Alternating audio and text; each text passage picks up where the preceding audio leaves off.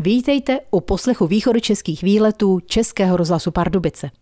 Dnes vás vezmeme na výlet do míst, kde před stolety stála pardubická karanténa, neboli CK válečná nemocnice pro 10 tisíc vojáků.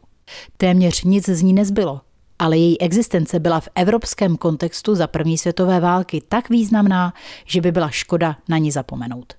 Město Pardubice spolu s univerzitou a turistickým informačním centrem připravuje naučnou stezku právě v těch místech, kde 365 karanténních budov stálo. My se tam dnes půjdeme podívat a také do muzea a okresního archivu, zeptat se, co ke karanténě mají. Tedy přijměte pozvání do míst bývalé válečné nemocnice. Doprovodí vás Šárka Kuchtová. Ještě jednou vás vítám, milí posluchači, u poslechu pořadu Východočeské výlety. My dnes nepůjdeme daleko z Pardubic. Jsme v jedné pardubické části na sídlišti Dukla. Nebylo to vždycky sídliště. A co tady bylo? Na to se zeptáme historika Jana Tetřeva z Východočeského muzea v Pardubicích. Tak pane Tetřeve, co tady bylo? Úplně původně tady byla pole. Byly tu louky a bylo tu vojenské cvičiště. Jenomže přišla první světová válka. A první světová válka byla válka milionů mužů na všech stranách fronty. Ti vojáci na bojišti nejen umírali, ale byli i ranění, byli nemocní a bylo potřeba je někde léčit. Těch, kteří to potřebovali, byli desetitisíce, statisíce. A vojenské nemocnice v zázemí, ty původní, samozřejmě nestačily. Tak vznikaly menší nemocnice ve školách, v tělocvičnách a podobně. Jenomže tam se dali doléčovat lehce ranění. Tam se nedali dělat kvalifikované operace tam pracovali místní obvodní lékaři, kteří mohli poskytnout jenom omezenou pomoc. V těch provizorích to prostě nešlo. Proto byly potřeba nemocnice, které by poskytovaly vysoce kvalifikovanou, efektivní a hlavně velkokapacitní péči. Péči pro tisíce raněných. A proto vznikaly nové barákové nemocnice, čili provizoria na zelené louce, která se budovala. Prvními vlaštovkami byly dvě barákové nemocnice ve Vídni. Ty měly kapacitu, ale jenom každá 2000 lůžek. Co to bylo proti pardubické karanténě? Do Pardubic se nemocnice válečná, veliká pro 10 tisíc raněných, dostala díky tomu, že mají výhodnou polohu. Tady se nám kříží tři železniční tratě. Máme tady, nebo měli jsme už před první světovou válkou, vodovod, byla tu funkční kanalizace a byla tu elektrárna takže ty sítě tady byly. Navíc zde byl ten velký prostor toho vojenského cvičiště, který ležel poměrně blízko nádraží. Takže to bylo z hlediska komunikace, z hlediska navážení a odvážení těch raněných, to bylo všechno v pořádku. Přece jen stavěli nemocnici poměrně daleko od fronty, ale oni asi počítali s tím, že ty raněné vlakem přivezou. Ano, počítali s tím, protože stavět u fronty znamenalo za chvilku ji přesouvat, kdyby se fronta pohnula. Tohle byla nemocnice v zázemí, kde ti ranění měli klid, měli zde hygienu a byla tu větší šance, že se dostanou z těch svých nemocí. A tak se nakonec rozhodlo, že ta nemocnice pro 10 tisíc mužů bude v Pardubicích, ačkoliv se původně uvažovalo o tom, že by ve východních Čechách měly být dvě pětitisícové nemocnice, ale Pardubice, a teď to dejme do úvozovek, vyhráli. Takže vybrali tady to místo, byla to stavba na Zelené louce. Byla to stavba na Zelené louce a byla to rychlá stavba, protože se většinou stavělo ze dřeva. Byť zdaleka ne všechny budovy byly dřevěné ale celý ten proces od vypsání nabídkového řízení, tehdy se říkalo ofertní řízení, trval pouze 14 dnů.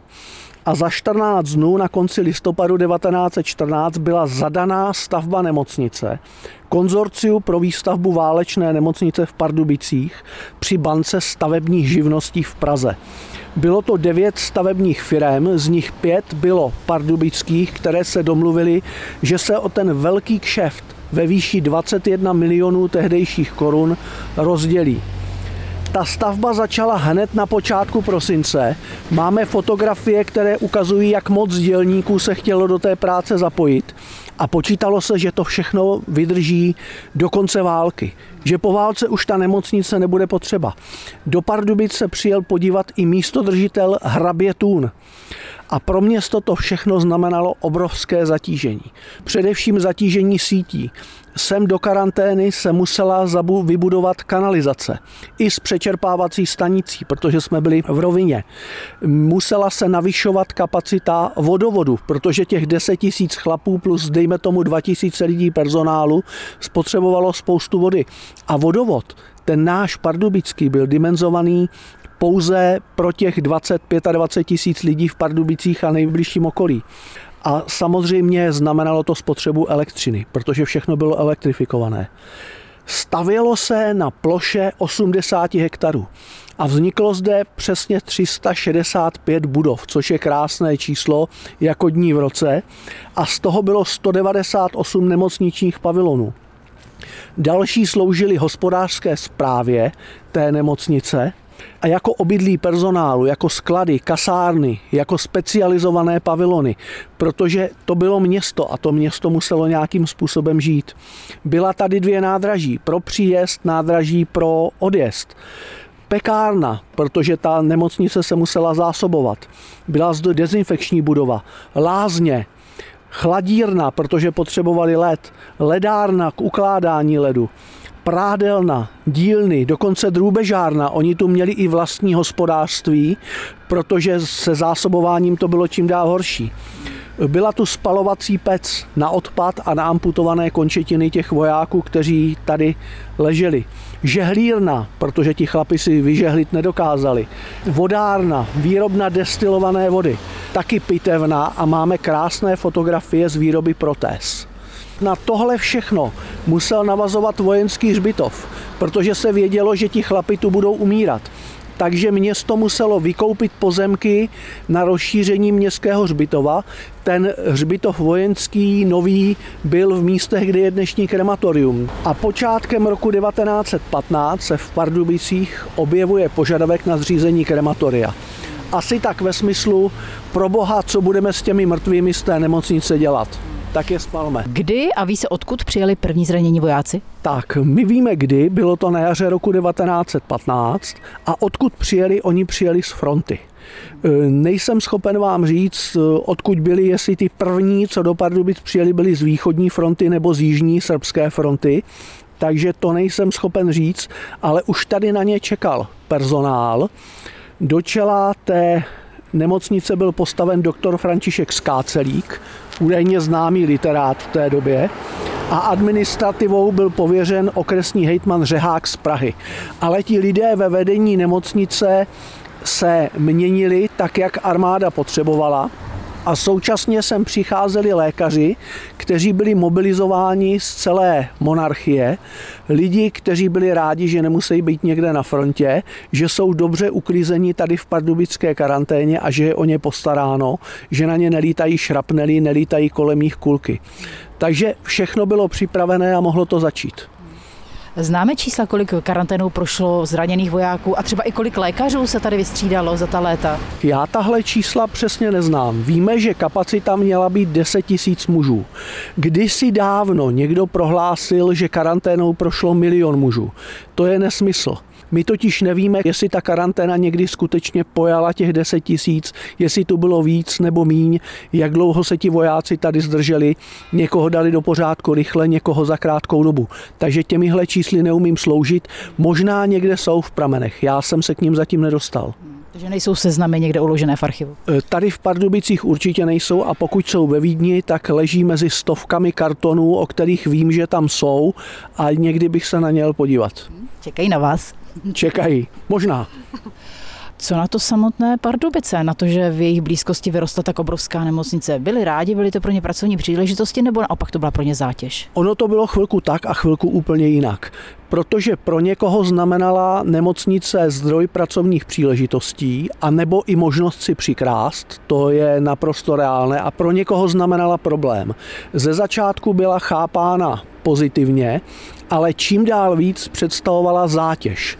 Byl to vojenský podnik se vším, co k tomu patřilo. Byli tu pacienti různých národností, Rakouska, Uherska, ale také zajatci ruští a zajatci srbští. Přišli sem Turci. Ti lidé chodili do města. Ti lidé chtěli jíst a jelikož na vojně nikdy nedostanete tolik jídla, kolik byste potřebovala, tak oni nakupovali na místním trhu takže zvyšovali ceny na místním trhu. Navíc na začátku války se tvrdilo, že karanténa bude zásobována státem, jenomže ona nakupovala zásoby právě na místním trhu, respektive na trzích v blízkém okolí. Takže odčerpávala zásoby, kterých začalo bleskově velmi rychle ubývat. O Turcích, kteří sem přišli, tak se říkalo, že kradli po vsích v celých tlupách a měli konflikty s obyvateli. Proč? Protože ti chlapi tady neměli zastání. Byli v cizí zemi, úplně bez svých velitelů a oni byli ti poslední, na které se dostalo, pokud měli dostat něco k jídlu. Navíc ve městě to vedlo k vzestupu prostituce, protože prostě tady bylo 10 tisíc chlapů, z nich část se dostala do města. Takže bylo to divoké. Kradlo se tam ve velkém v karanténě, protože na vojně se tak děje, takže z těch zásob, které se podařilo získat, si ještě někdo něco přikrat. Někdo se měl dobře, někdo se měl špatně. Zacházení s pacienty určitě nebylo nejlepší. Na druhou stranu v porovnání s tím, co je čekalo na frontě, tak tohle byla paráda. Ale víme o spourách. Víme, že se bouřili v 17. roce Turci a v roce 1918 se zbouřili Rakušané, zasahovala proti ním jezdecká posádka z Bohdanče. Proti čemu se bouřili? Proti špatnému zacházení, proti špatnému zásobování. Ve Vaňkově Švejkovi, tedy v tom pátém nebo v šestém dílu, se dokonce vzpomíná na elektrošoky, které tady dostávali údajní simulanti, aby si vzpomněli, že chtějí jít bojovat za císaře pána.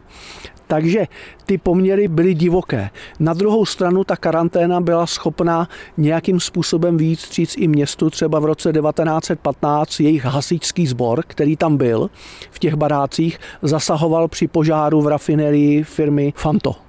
Takže ten život byl pestrý, ale karanténa rozhodně nebyla přínosem. Posloucháte východočeské výlety Českého rozhlasu Pardubice. My jsme v tuto chvíli s historikem Janem Tetřevem z Východočeského muzea v Pardubicích na místě bývalé vojenské nemocnice, takzvané karantény. A jsme v místě, kde kdysi před těmi sto lety bývala prádelna. Jsme v místech mezi železnicí a Milhajmovou ulicí.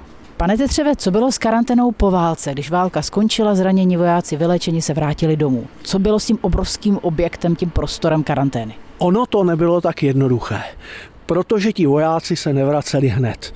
A ta nemocnice tady byla dlouho a čekali ještě mnohem delší život, než o jakém jsme si povídali. My jsme si povídali o čtyřech letech. Ty problémy neskončily 28. říjnem 1918. Nevyléčili se rázem všichni ranění a všichni nemocní. A Navíc v tu chvíli chtěla spousta vojáků domů, ti lehce ranění, ale i muži z posádky té karantény, z obsluhy. Bylo potřeba tam zjednávat pořádek. Národní výbor místní pardubický tam posílal své zástupce aby zjednali klid. Na jednou karanténě místo generála velel setník, protože jediný ten měl autoritu. Ale nemocnice fungovala a postupně se zmenšovala.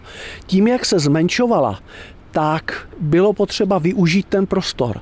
A hned první nájemník, teď to řeknu takhle, ale on to nebyl nájemník, byl pardubický železniční pluk. O jehož umístění jsem se rozhodlo už na konci roku 1918. Nebyly pro něj kasárny, tak ho dáme do karantény. Na chvíli, než vybudujeme ty nové kasárny. No, se vším všudy to trvalo vlastně 10 let s tím železničním plukem. Nemocnice vřela, protože samozřejmě zásobování se nezlepšilo. Jenomže jak se nemocnice zmenšovala, tak začínalo město vnímat, že tam jsou prostory k ubytování lidí. A tím pádem už v únoru 1919 si obec vymohla 12 baráků v karanténě, aby tam umístila ty, kteří opravdu nemají kde bydlet. Teď vemte do dřevěných baráků, po nemocných vojácích, někde na periferii města, e, v místech, která měla špatnou pověst. Dali za to 55 tisíc za těch 12 baráků tehdejších korun a už v dubnu 1919 se tam stěhovali první nájemníci. Ale pozor, nebyli To ti nejchudší, ty tam byli také, ale patřili k ním také úředníci poštovního ředitelství. To byl úřad, který jsem byl převelený, velký úřad, o který Pardubice stály, ale oni sem přicházejí v době bytové krize. Pardubice museli zařídit někoho, kdo se bude o karanténu starat, kdo tam bude dělat pořádek. Odnesl to nějaký pan Hudeček a zajímavé bylo, že pan Hudeček, který postupně dostal dva pomocníky, tak eh, tam nebydlel. On si vymohl být mimo karanténu, když to bude, Věděl proč. bude dělat. Věděl proč. Ale ti lidé tam začali žít, protože třeba už v dubnu 1919 tam byl divadelní kroužek. Tím, jak sem přicházeli civilisté a zdaleka ne všichni byli ukáznění, tak v karanténě mnohokrát hořelo. Některé baráky lehly popelem, takže se ti lidé stěhovali do dalších. Navíc stále zde byla nemocnice v roce 1919. Ta tu byla až do roku 1924. Takže fungovala jako vojenská nemocnice vedle naší civilní Vedle nemocnice. naší civilní a nejhroznější součástí té nemocnice bylo oddělení pohlavních nemocí, oddělení syfilitiků, kterých tu bylo několik set. Ti chlapi byli vysoce nebezpeční a oni chtěli do města, takže bylo potřeba je nějakým způsobem vyřešit, aby nešířili tu pohlavní chorobu dál mezi nenakažené lidi. Nakonec část z nich přesunuli do vězení, do donucovací pracovny. Docházelo tu hospodářským čachrům. Místní tisk se do toho opíral, ale my víme o velmi malé části toho, co se tady dělo. Byl nedostatek uhlí, byl nedostatek potravin po válce, s tím vším se čachrovalo. Navíc ten tisk se opíral i do chování těch lékařů a vojáků k sestrám. Zatímco bohatší, to byli ti úředníci, z karantény mizeli, tak ti nejchudší do ní začínali klesat. Karanténa se stala místem, kam přicházeli chudí, nemakačenkové, nezaměstnaní, flákači. Někdo tu začal a povznesl se výš, další klesl do karantény a už se o tamtuť nedostal. Vyloženě problematická čtvrť. Problematická čtvrť. Uklízeli se sem nepohodlní nájemníci ze soukromých domů. Chtěla jste rekonstruovat dům, abyste mohla dávat lidem vyšší nájem. Odstěhovala jste je do karantény, ale zpátky jste je už nechtěla. Ale třeba bydlení tam poptával i podnik Telegrafia, když vznikal v roce 1922. Část baráků včetně těch zděných, se rozprodávala movitějším lidem, takže někteří důstojníci si koupili celý karanténní barák a bydleli tam se svou rodinou.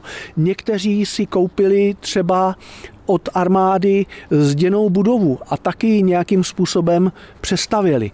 Na druhou stranu ti obyvatelé ti, které bych nazval luzou, která tam nepochybně byla, tak poškozovali úrodu na okolních polích, kradli, pouštěli tam drůbež, kradli v okolních firmách, které tady byly.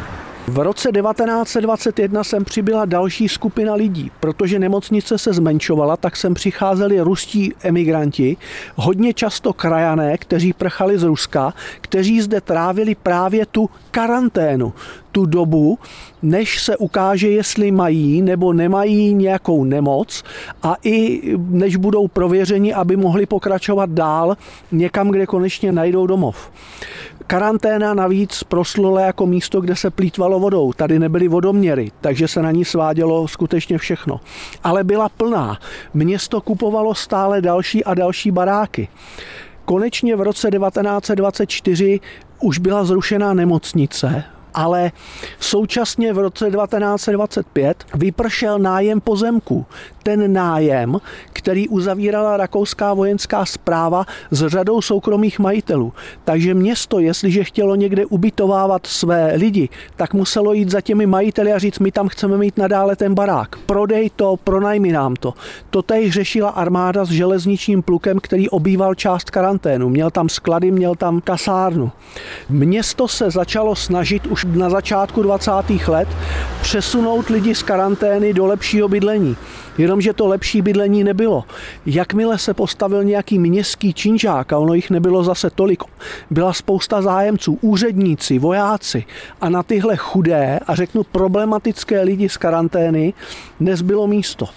Další problém, který město mělo s tímto bydlením, byla pasivita ekonomická. Ono na tom prodělávalo dávalo do oprav těch baráků, do jejich nákupu víc, než kolik vybralo na nájemném.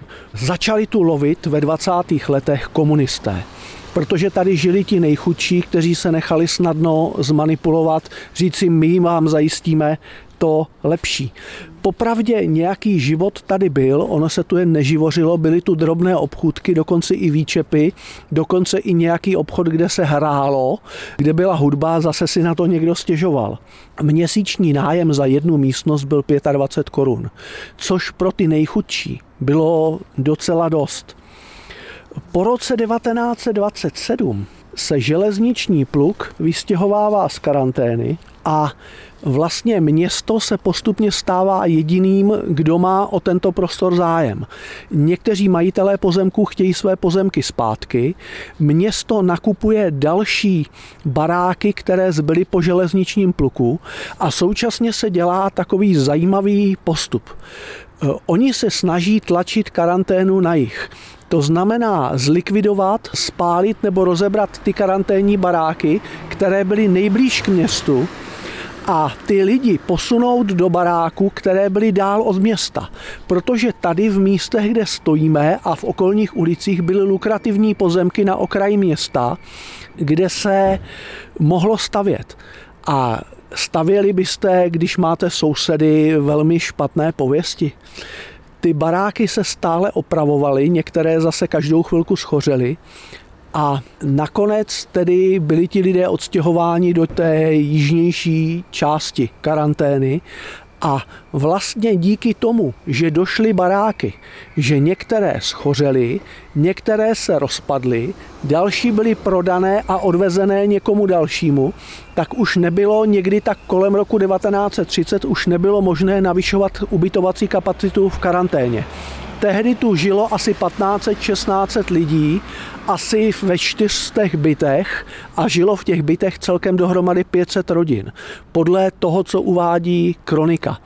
A vlastně v této podobě s rozpadajícími se baráky ta karanténa přečkala až do začátku druhé světové války, kdy sem přišli po Mnichově uprchlíci, takže k těm lidem, kteří tam byli namačkaní, byli namačkaní ještě další lidé a pak už přichází vlastně druhá světová válka, kdy se sem dostávali lidé z rasových důvodů a po druhé světové válce byla karanténa konečně zbořená. Jak to bylo s karanténou po válce, to my si řekneme za chvíli. Posloucháte východočeské výlety Českého rozhlasu Pardubice. Dnes putujeme po stopách karantény. A přestože z ní téměř nic nezbylo, možná se dá říct vůbec nic nezbylo, tak město Pardubice společně s informačním centrem a Univerzitou Pardubice se rozhodli, že udělají naučnou stezku. Já tu teď stojím s ředitelkou Turistického informačního centra v Pardubicích, Miloslavou Christovou a chci se tedy zeptat, proč jste se rozhodli, že tu stezku uděláte? tak eh, karanténa vojenská tady na současném území sídliště Dukla byla svým rozsahem a kapacitou a pojetím unikátní minimálně v rámci střední Evropy a zajímavé je, že vlastně ani místní nevědí, že něco takového zde bylo, proto jsme se rozhodli, že na to upozorníme. Na kdy plánujete stezku, jak bude vypadat? Stezka by měla být hotová v první polovině tohoto roku, bude mít devět zastavení, bude dlouhá zhruba 2,5 kilometru, bez bariér kariérová a u některých zastavení budou ještě doprovodné prvky. Bude začínat a končit tam, kde ta karanténa byla? Za železnicí tedy. My jsme se snažili trasu té stezky přizpůsobit současným možnostem sídliště Dukla.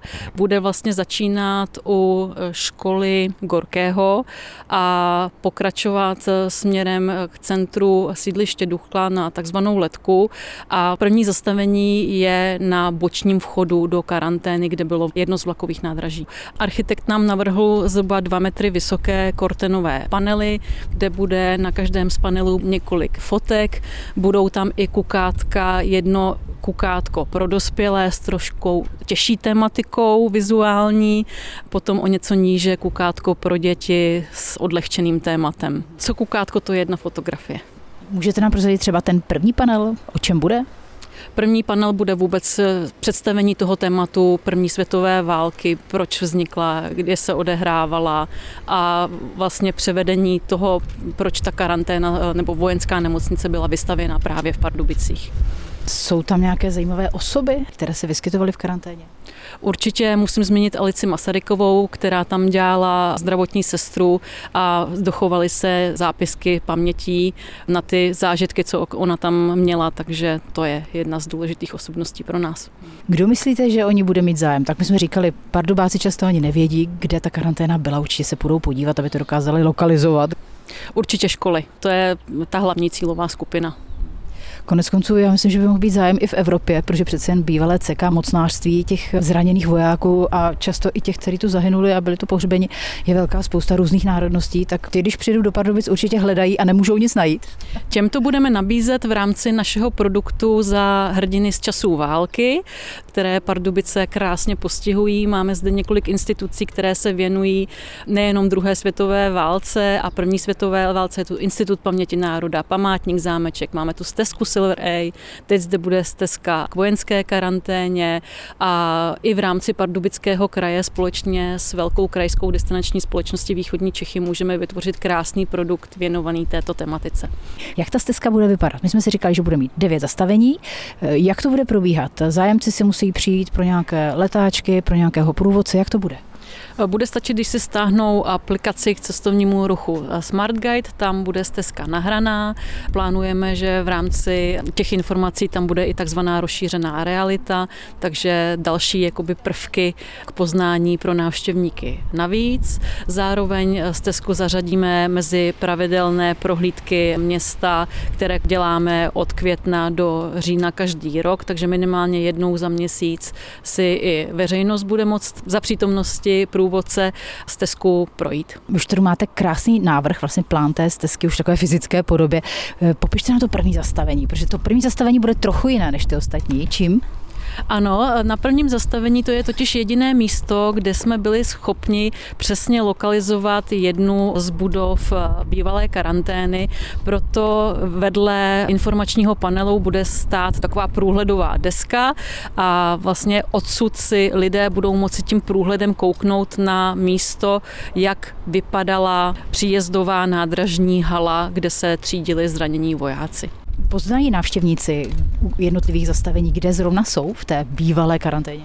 Ano, poznají. Jedna z možností, jak se orientovat v prostoru, bude právě ona zmíněná aplikace Smart Guide, která je bude navádět, kterým směrem mají jít. Ti, co nebudou mít chytrý telefon a budou si chtít stezku projít prostě jenom od panel od panelu, tak tam na každém panelu bude malá mapička, která bude navádět návštěvníka k tomu dalšímu navazujícímu panelu. Můžu se zeptat, kde jste vlastně brali všechny ty zdroje, ty mapy, plány, fotografie, protože těch máte spousty? Musím říct, že jsme hledali, kde jsme mohli. Hlavně musím poděkovat Univerzitě Pardubice a Východočeskému muzeu Pardubice. To jsou naši hlavní partneři. Univerzita udělala výzkum, co se týká historických dát, snažila se najít co nejvíce informací, co mohla a Východočeské muzeum to nám dodalo zejména fotografické podklady. My dnes ještě do muzea půjdeme, ale ještě předtím se stavíme v státním okresním archivu v Pardubicích, kde mají také krásné plány ještě z výstavby karantény. Posloucháte východočeské výlety Českého rozhlasu Pardubice. My dnes hledáme stopy staré válečné nemocnice, tzv. karantény v Pardubicích, z které prakticky nic nezbylo. Přišla jsem do státního okresního archivu v Pardubicích, jestli to mají nějaké archiválie, které by se k té nemocnici vztahovaly. A jsem u archiváře Petra Mikeho. Petře, co máte v archivu? No, mnoho toho není. Máme eh, účetní knihu a podací deník eh, z roku 1916 a několik, eh, zhruba dvě desítky plánů. Já jsem tady na ukázku vybral vlastně takový přehledný plán celkové situace té vojenské válečné nemocnice, kde jsou krásně rozlišeny barevně ty jednotlivé bloky, kterých zde bylo celkem pět, každý pro 2000 vojáků, takže celková kapacita té nemocnice čítala vlastně 10 tisíc nemocných a raněných. To je krásná archiválie, víc než 100 let stará určitě. Metr na metr a půl typuju. Asi tak, no, není na něm datace, ale z kontextu eh, vlastně historie výstavby té karantény je zřejmé, že musí pocházet někdy z podzimu 1914. Z karantény nic nezbylo, ale dokážeme podle toho plánu nějak to uchytit v současné mapě Pardubic?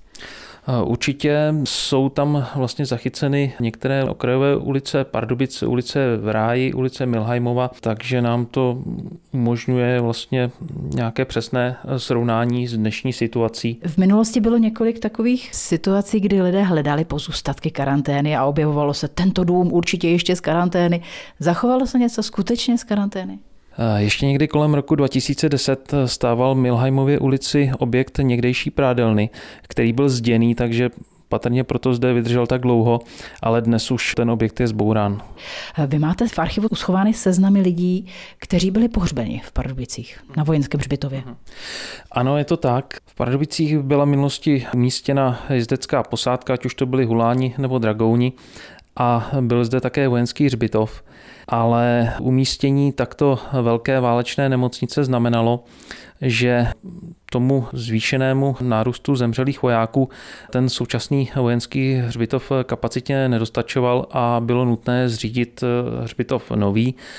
Místo se pro něj našlo v sousedství městských hřbitovů, místech, kde dnes stojí krematorium. O jakých počtech zemřelých se bavíme?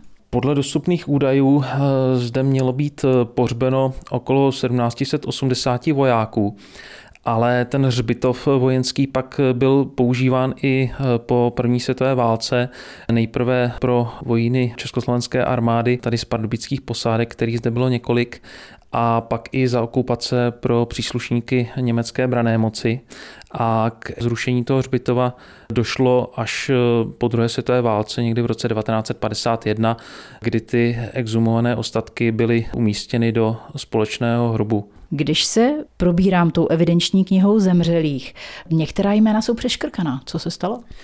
Jsou to hroby vojáků z pozdější Jugoslávie, které byly vlastně ve 30. letech exhumovány a převezeny do vlasti. Ví se třeba, kdo prošel tu karanténou ze známých osobností? Karanténou prošel při návratu z Ruska mimo jiné také spisovatel Jaroslav Hašek se svojí manželkou Alexandrou řečenou Šurou.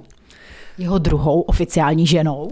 Ano, tam je taková historická zajímavost, že Hašek se v Rusku oženil, ale nějak přitom zapomněl, že už doma jednou ženatý je.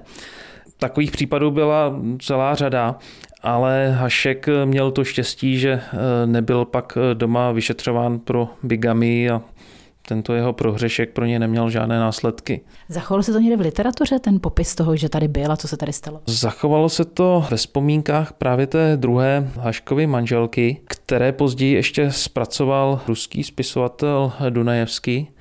A víme z těch vzpomínek, že Hašek s manželkou strávili v pardubické karanténě přibližně 10 dnů v prosinci 1920 a dokonce i taková pardubická stopa se pak dostala do nejznámějšího Haškova románu Osudy dobrého vojáka Švejka, kde je letmo zmíněna postava pardubického klenotníka Čeňka Lejhance.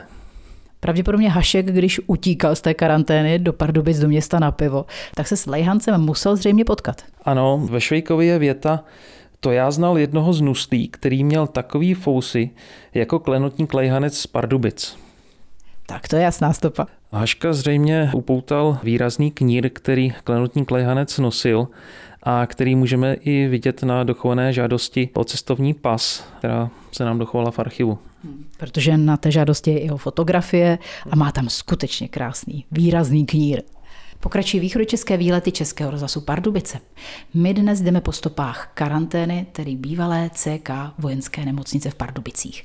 A mluvili jsme o jejím vzniku, o jejím fungování mezi válkami a přišli jsme do Východočeského muzea v Pardubicích za historikem Janem Ivanegou, aby nám řekl o jejím konci. Pane Ivanego, do jakých let je datován její konec?